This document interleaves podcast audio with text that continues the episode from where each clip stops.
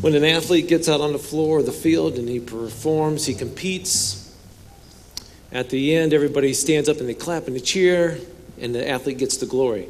When a musician gets up and sings a song or performs a musical instrument, and at the end, everybody competes and, or stands up and sings, and, and uh, they're excited and, and they shout, and the musician is given glory. When we come here this morning, we sing songs, we pray, and we give God all that attention. And He gets all the glory. That's what we do when we come on Sunday mornings. And truly, He is the one who deserves all the glory. And so when we spend this time worshiping, it's not for our sake, it's for His. So we come here to give Him glory, to sing, and to pray. Uh, would you please open up your Bibles with me? Um, we're going to be multiple places. John 14 is where we're going to start.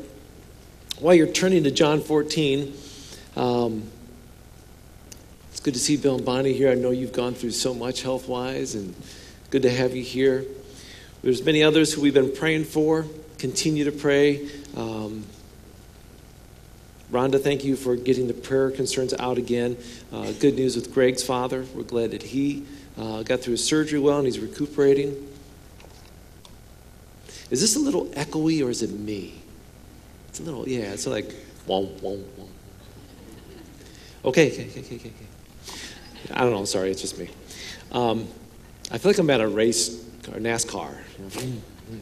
Uh, now, listen, I'm not a NASCAR fan, and that's not leading into this, but um, we used to, back in the day, when Dan Van Dock was here, NASCAR was the code word for nap.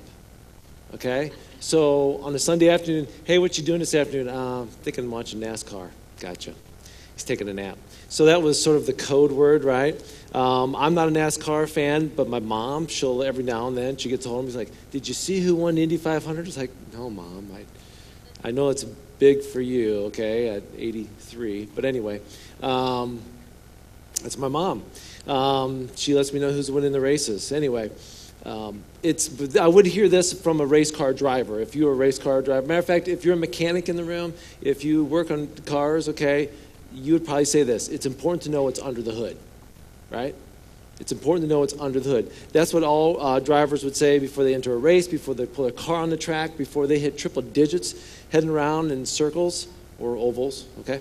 Um, they want to know what's under the hood. They want to know how much power is underneath that hood. Me, I just want to make sure that when I start it up, it goes and gets me from point A to point B. But everybody says, Rex, you need to know what's under the hood, right? Thank you. Teach me masters, okay? I want to know what's under the hood. Help me understand this, right? Okay, so on Sunday morning now, here's my turn to look at you and say, you all need to know what's underneath your hood, spiritually speaking. You need to know what God's given you. If you were to open you up and say, So, what is it that I've got spiritually going on inside of me? Let me tell you, you need to know what's going on underneath the hood, spiritually speaking. Before you leave the house and you go to work and school or journey in life, do you know what kind of power do you have? Do you know what kind of power it takes to live this life and to do it spiritually right and to survive? Or at least do well? Do you know what God's promised you? It's important that you know, actually, it's absolutely essential that you know what's going on inside your life. Okay? So when we opened up the Bible last week, we opened up to John chapter 14, and we started in verse 16 and 17. And in that passage, Jesus had been speaking to his disciples. And in John chapter 14, Jesus said this I will ask the Father and he'll give you another advocate or counselor or comforter, depending on which translation you're reading, who will never leave you. He is the Holy Spirit who leads in all truth.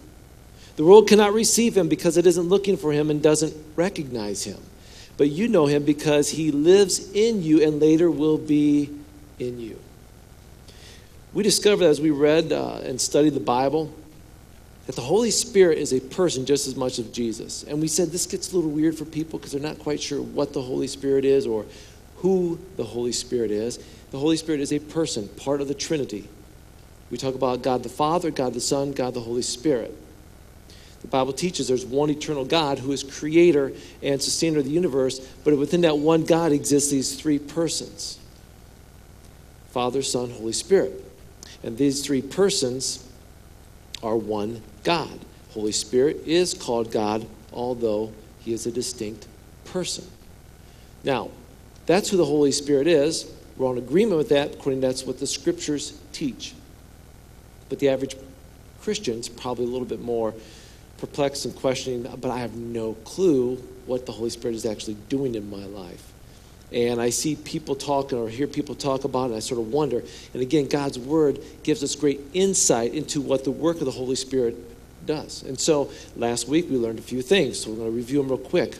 The Holy Spirit is active in the sanctification, the growing part of our faith. The Holy Spirit inspires us through God's Word. The Holy Spirit gives specific gifts to individuals within the church. Each of us have a gift or two that God's given you. That's the Holy Spirit working in you. The role of the Holy Spirit is primarily to glorify Jesus Christ. When you learn about, the, about Jesus Christ and He's lifted up, it's the Holy Spirit doing that. We are not the ones to be glorified. The Holy Spirit works in that process. In John 14, we had the word advocate, which we said is also translated comforter or counselor. And it means one who is beside you to strengthen you. The Greek word for that is parakletos. Okay? Parakletos. Now, I used to say Paracletus, and you know, because it sounded like I got a cleats. That's how I remember that, right? Okay? Parakletos. And that's actually the way you're supposed to say it. But it means somebody who's alongside of you. We were at a camp this summer, and they actually made shirts with the Greek word right down the side of the t shirt. And that was the thought the whole week. We want you to know that your teammate, God's Spirit, is with you wherever you go. And it was a pretty cool concept, and so you might see an orange shirt every now and then in the stump house with that on the side. That's what it was about, right? Coming from the scripture. The Holy Spirit also gives understanding of the scripture. Sometimes we open up God's word and we're reading and thinking, not making a lot of sense. God, help me out with this one. And God's Spirit brings insight to scripture that you've maybe never seen before. There's multiple times, and you've probably done this before. You've heard me preach on something, then you heard somebody else preach on the same scripture, and either me or that other person, as you're listening, it's like, oh, oh it makes sense now. That's how the Holy Spirit works, bringing understanding to scripture at times that maybe you weren't understanding before. When you're discouraged, you're unsure of what to say, the Holy Spirit is with you. So we were learning all about that last week, and we also learned there's two different words for another in John chapter 14. Looking again at verse 16, it says, I'm going to give you another counselor. And we said it's important to know that there's two meanings for that Greek word, another. This particular word means one just like the first one. So when Jesus said, I'm going to give you another comforter, he's saying, I'm the first comforter. I'm going to give you another one exactly like me. God the Father, God the Son, Jesus Christ, and God the Holy Spirit. The Holy Spirit is that one he's talking about. So the Holy Spirit being a divine person full of glory and holiness, he's taken up residency. Listen, he's taken up residency in our lives. Think about this. All that we just talked about the Holy Spirit lives in you. You're that walking tent that it has its dwelling in now. It should humble us probably cause us to be a little confused, maybe excite us, but maybe drop us to our knees and say, Am I really worthy to have God's Spirit within me? One of the greatest roles of the Holy Spirit, We've talked about different things the Holy Spirit does, but one of the greatest roles of the Holy Spirit, because we started thinking about this, if God's Spirit is living within me, what else is the Holy Spirit doing? And here's one of the greatest roles. Turn with me to Romans chapter 8. Romans chapter 8. In this passage, this particular passage, I, I, I go here because I, there's a lot of times in my life I don't do the things that I need to do, and I do the things that I don't want to do. Wait, didn't Paul say that? Does it sound familiar? I do the things I don't want to do, and I don't do the things that I need to do. And it almost sounds really confusing, but you think about that. How many times have we done things in our lives and say, I wish I'd stopped doing that? And there's other times in our lives we look at stuff and say, I wish I was more like that. I wish I did that. And you know it's the right thing to do, but sometimes we just don't step it up. When I think about that in my own particular life, I sit there and think sin habits can be so frustrating. And then there's other moments to live for Christ, and I don't do it. It's like I really need to go call that person or visit that person, or I need to be more generous in this way, or I need to do, you know, I start coming up all these things I, I should be doing. It's like, why don't I do that more? It frustrates me. And sometimes I don't realize that God's Spirit is sitting there saying, I'm here to help you do that or to help you not do that. I want you to be victorious in your walk. So when I look at Romans chapter 8, we're going to start reading. And we'll point some things out as we go. So now there's no condemnation. That's mean a guilty verdict, okay, for those who belong to Christ Jesus. And because you belong to him, the power of the life giving Spirit has freed you from the power of sin that leads to death. Now, I do a lot of underlining in my Bibles. This verse is, is, is under, underlined, underlined and highlighted. So I guess that's a combination. Is that under highlighted? That's where it is. Okay? Here and here. Keep them with you, right? Okay. So as I look at this verse, I'm, it's a simple declaration that there's no condemnation for those who are in Christ Jesus. If I've confessed with my mouth, I believe in my heart that Jesus Christ is Lord, no condemnation. Okay? Since God the Father does not condemn Jesus, neither does he condemn those who are in Jesus. Are you following me? They're not condemned. They will not be condemned, and they cannot be condemned. So Christ is in believers by his Spirit, and believers are in Christ by faith. Paul's saying that if we are one with Jesus and he is the head, we can't be condemned. You can't acquit the head and condemn the hand. You can't, as one author said, you can't drown the foot as long as the head is out of water. It's all connected. Joined to Him, joined to Jesus, we hear this verdict no condemnation as we are joined with Him. Verse 3 The law of Moses was unable to save us because of the weakness of our sinful nature. So God did what the law could not do. He sent his own son in a body like the bodies we sinners have. And in that body, God declared an end to sin's control over us by giving his son as a sacrifice for our sins. He did this so that the just requirement of the law would be fully satisfied for us, who no longer follow our sinful nature, but instead we follow the Spirit. Verse 5 Those who are dominated by the sinful nature think about sinful things. But those who are controlled by the Holy Spirit think about things that please the Spirit. Now, when you think about the law, God's word, when it was first come out, that was the law. You got to follow the law. But we discovered the law doesn't save us. The law can do many things. It can teach us, it can guide us, it can tell us about God's character. But the law cannot give energy to our flesh. It cannot give us, I mean, it can give us a standard, but it cannot give us the power to please God. The law doesn't do that. So when we're reading in Romans chapter 8 about what the law does and does not do, we start learning that the law can't defeat sin. If I want to go on and try to live this sin free life, and I bring the Bible and hold it around with me and say, I'm not going to sin today, I'm not going to sin today, what I find out is that I sin today. Because it cannot keep me from sinning. The law doesn't defeat the sin, it can only detect sin. It tells me that's what sin is because I was reading, oh, that's sin. Ah, I just detected it for me, but it doesn't defeat it. Only Jesus can defeat sin, and he did that through his work on the cross. And in order to defeat sin, Jesus had to identify with those who were bound by sin. That's us. So he identified with us by coming into likeness as mankind. Under the inspiration of the Holy Spirit, Paul carefully chooses his words here. He's indicating that Jesus was not sinful in the flesh, but he identified with us through the flesh.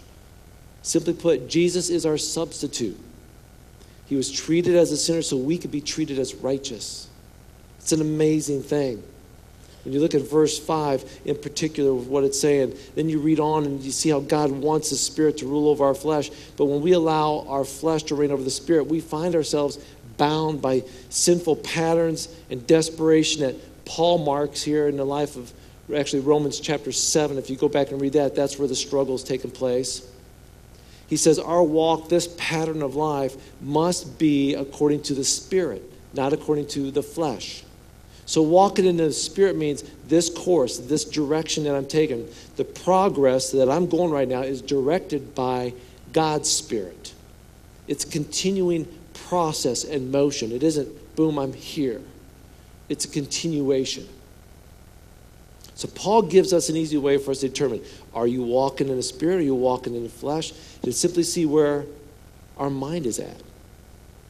The mind is the strategic battleground where things are taking place. And Paul says, What are you thinking about? Where's your mindset? Where's your focus at? When our minds are set on the things of the flesh, we bring death into our lives. When our minds are set on the things of the Spirit, we bring life into our lives. So look at verse 6. So let your sinful nature, I'm sorry, so letting your sinful nature control your mind leads to death. But letting the Spirit control your mind leads to life and peace. For the sinful nature is always hostile to God. It never did obey God's law, never will. That's why those who are still under the control of the sinful nature can never please God.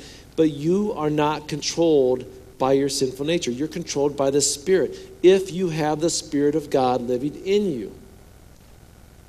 Remember that those who do not have the Spirit of Christ living in them do not belong to Him at all. Verse 10 Christ lives within you. Underline that. So even though your body will die because of sin, the Spirit gives you life because you've been made right with God. Verse 11 The Spirit of God, who raised Jesus from the dead, lives in you. And just as God raised Christ Jesus from the dead, He'll give to your life to your mortal bodies by the same Spirit living within you. Because the Holy Spirit is given to each believer, every Christian has within themselves a principle higher and more powerful than the flesh. When you confess with your mouth, when you believe in your heart that Jesus Christ is Lord, His Spirit lives within you. Not later, now. His Spirit gives you victory over sin. The mind, as I said, is a battleground and it's a struggle, right? And we have to think, okay, God, take control, right? So there's times we have to sit to say, God, am I Am I living a spirit filled life or am I living a non spirit filled life? Am I, am I really focusing on you, Lord? If a person's not filled with the Holy Spirit, then we start to say, I wonder if they're a Christian at all. And so do you see how this can sometimes be confusing as a Christian? Thinking, am I spirit filled? Am I not spirit filled? Am I living a spirit filled life? Am I not living a spirit filled life? And some of you are thinking, can you just tell a funny story because I'm lost? Right? Truth is, when you give your life to Christ, His Spirit is within you. How do we know that we have the Spirit? Ask these questions. Has the Spirit led you to Jesus? Yeah. Has the Spirit put in your heart the desire to honor Jesus? Yes, that's why I'm here this morning. I want to honor Him. I want to glorify Him. Is the Spirit leading you to be more like Jesus? Yes, I'm striving. I'm trying to be more like Him. Yes. Is the Spirit at work in your heart? I believe He is. Good. Good. Not only are we in Christ, but He is in us. God cannot abide in a sinful home. So the old man has to die when Jesus comes in. We read that in 8 1, right? But look at 12 and 13. Therefore, dear brothers and sisters, you have no obligation to do what your sinful nature urges you to do. For if you live by it, dictates you will die. But if through the Spirit of the Holy of the Spirit, you put to death the deeds of your sinful nature, you will live. Let me go back to verse 12.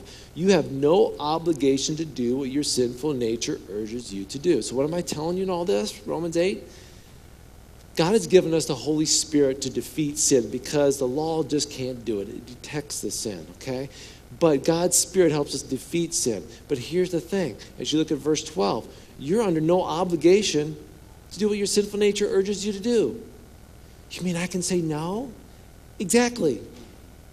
Because God's Spirit lives within you, gives you the power and the right and the might to say, no, I don't have to do that. Or, yes, I can do this for the Lord. Sometimes we think we have to give in to what the world's doing. No, you don't.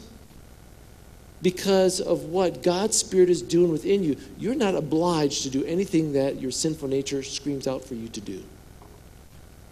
Because the Spirit of the Lord within you says, no, you don't have to. You can be victorious instead.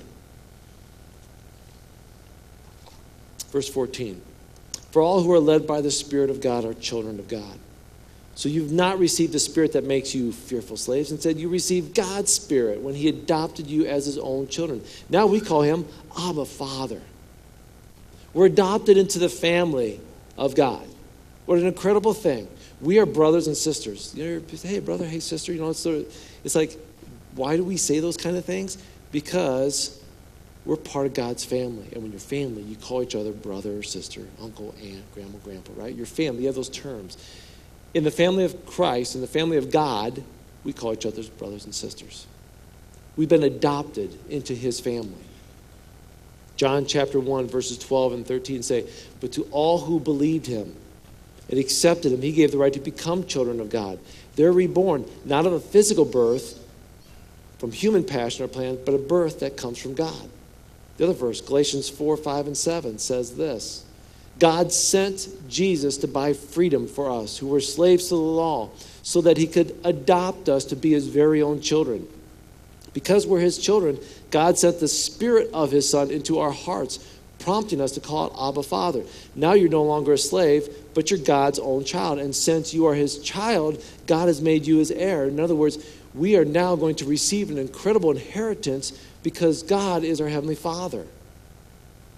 But the inheritance doesn't come when we die, the inheritance comes now as His Spirit is living in us and living through us and helping us be victorious. Verse 16, back at Romans chapter 8, verse 16. For His Spirit joins with our spirit to affirm that we are God's children. And since we're His children, we are His heirs. In fact, together with Christ, we are heirs for God's glory. But if we're to share His glory, we must also share in His suffering. Paul didn't say, as many as those who go to church become sons of God. As many of those who read their Bibles, they become sons of God. As many of those who are baptized or take communion, they are sons of God. He didn't say that. Where does the Holy Spirit lead us?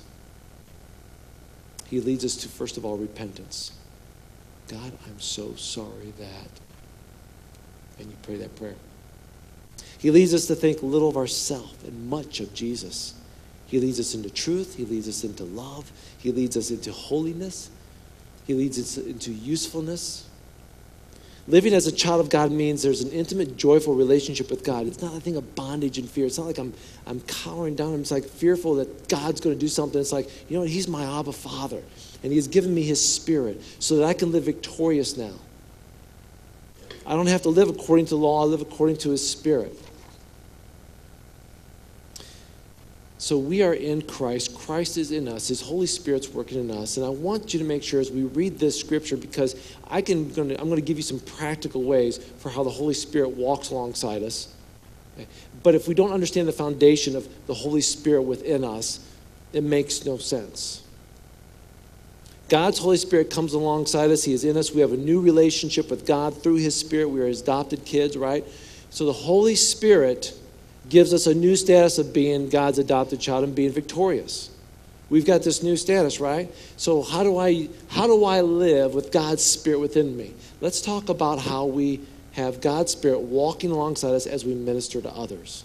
I told you with Thanksgiving coming, there's a lot of things we got to make sure we're on top of. It's how we relate to one another. And it's so hard to be kind to people at certain times, right? It's so hard to like, I'm going to Aunt Who's? And I'm going to what?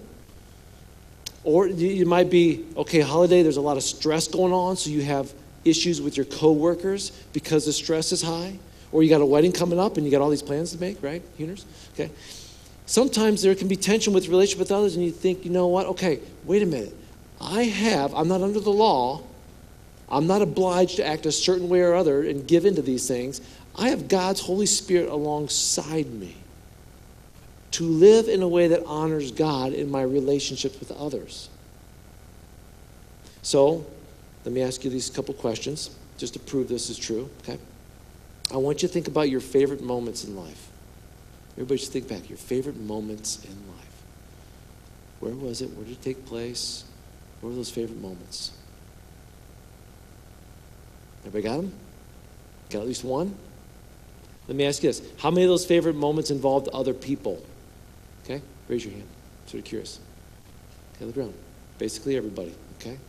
I don't think too many people have those favorite moments. Like, my favorite moment is when I was in a cave by myself. It isn't usually that way. It's usually it's a, it's a celebration with other people, right? Let me ask you the second question. Think of your worst moments. Worst moments in life. Where was it? Where did it take place?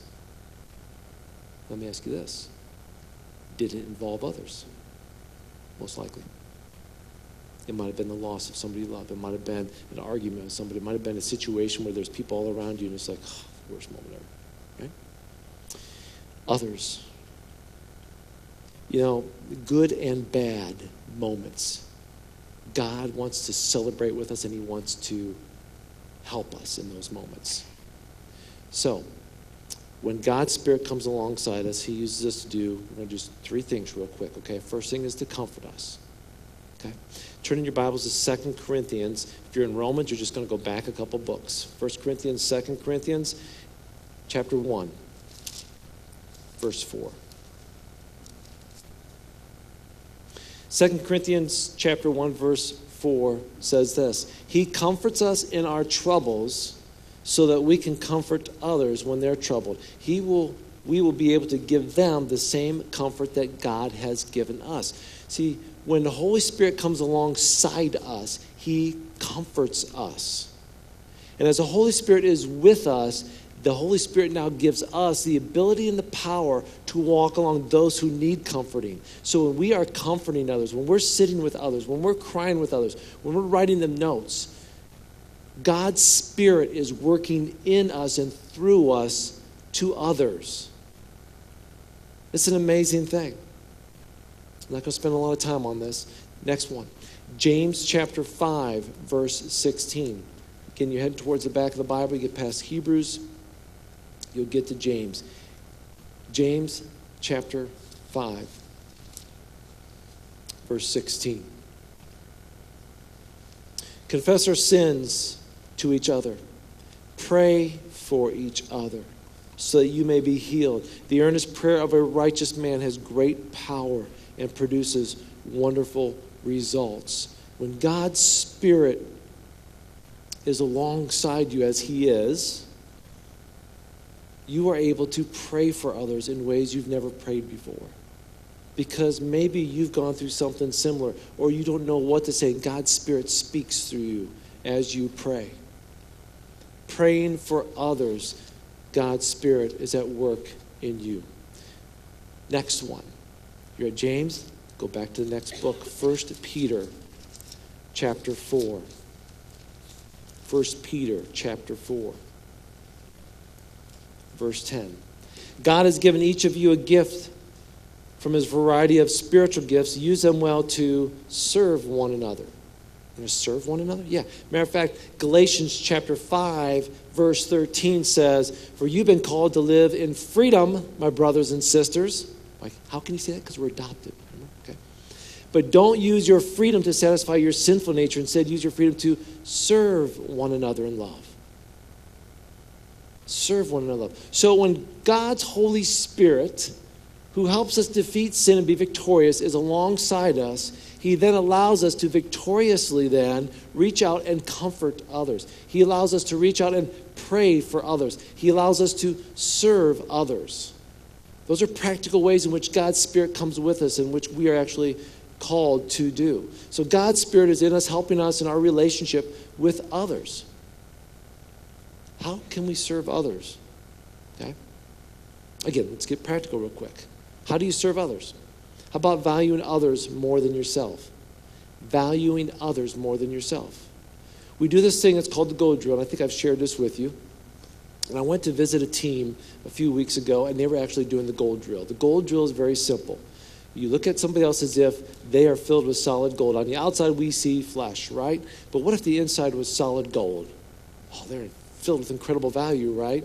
Truth is, we are created with incredible value. Ephesians chapter 2, verse 10 For we're God's workmanship, we are his masterpiece. We have incredible value. So what happens is they bring an athlete up in front of the team. He's, that young man or that young lady stands there, and the rest of the team basically looks at that one person and they say, This is what you bring to the team. This is the value you add. And they say incredible things. I, I just think, you know, they had that, that kid stand up. I, I just, this is what I think is really special about them. They helped me the other day on a math problem. I had no clue. So they were really kind of, they, they helped me on that when I needed help. Another kid raised his hand. I needed a ride to school the other day, and they were kind enough to stop by and pick me up and go out of their way to help me get to school. And then you have a little bit more sharing, a little bit more sharing going on. And next thing you know, coach stands up there next to that kid and said, What did you need to hear today? And you can just see their face. They're like, They said that I'm a leader. I don't think I was a leader. And you can sort of see them sort of tear up some because sometimes it hits them hard because nobody ever talks kindness to one another anymore.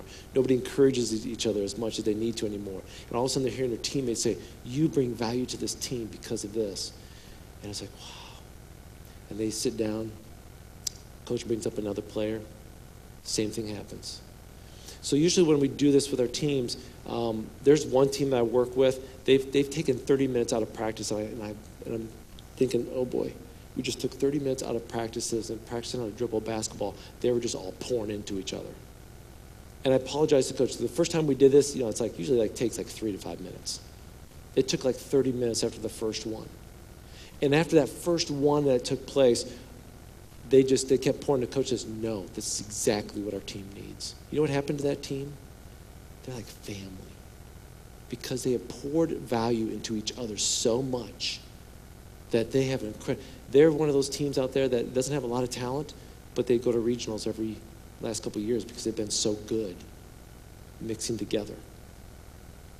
What a lot of people didn't know is that at one time with this team, they we had one girl come up, another girl come up, and then the girl's like, "Can we have the coach come up?" Coach comes up, and um, and they just start pouring into the coach. Coach, you have incredible value because, and they uh, they all go. It isn't like two or three kids; they all go. That's why it took so long. And they all poured into this coach. coach is like crying. They're crying. They got done.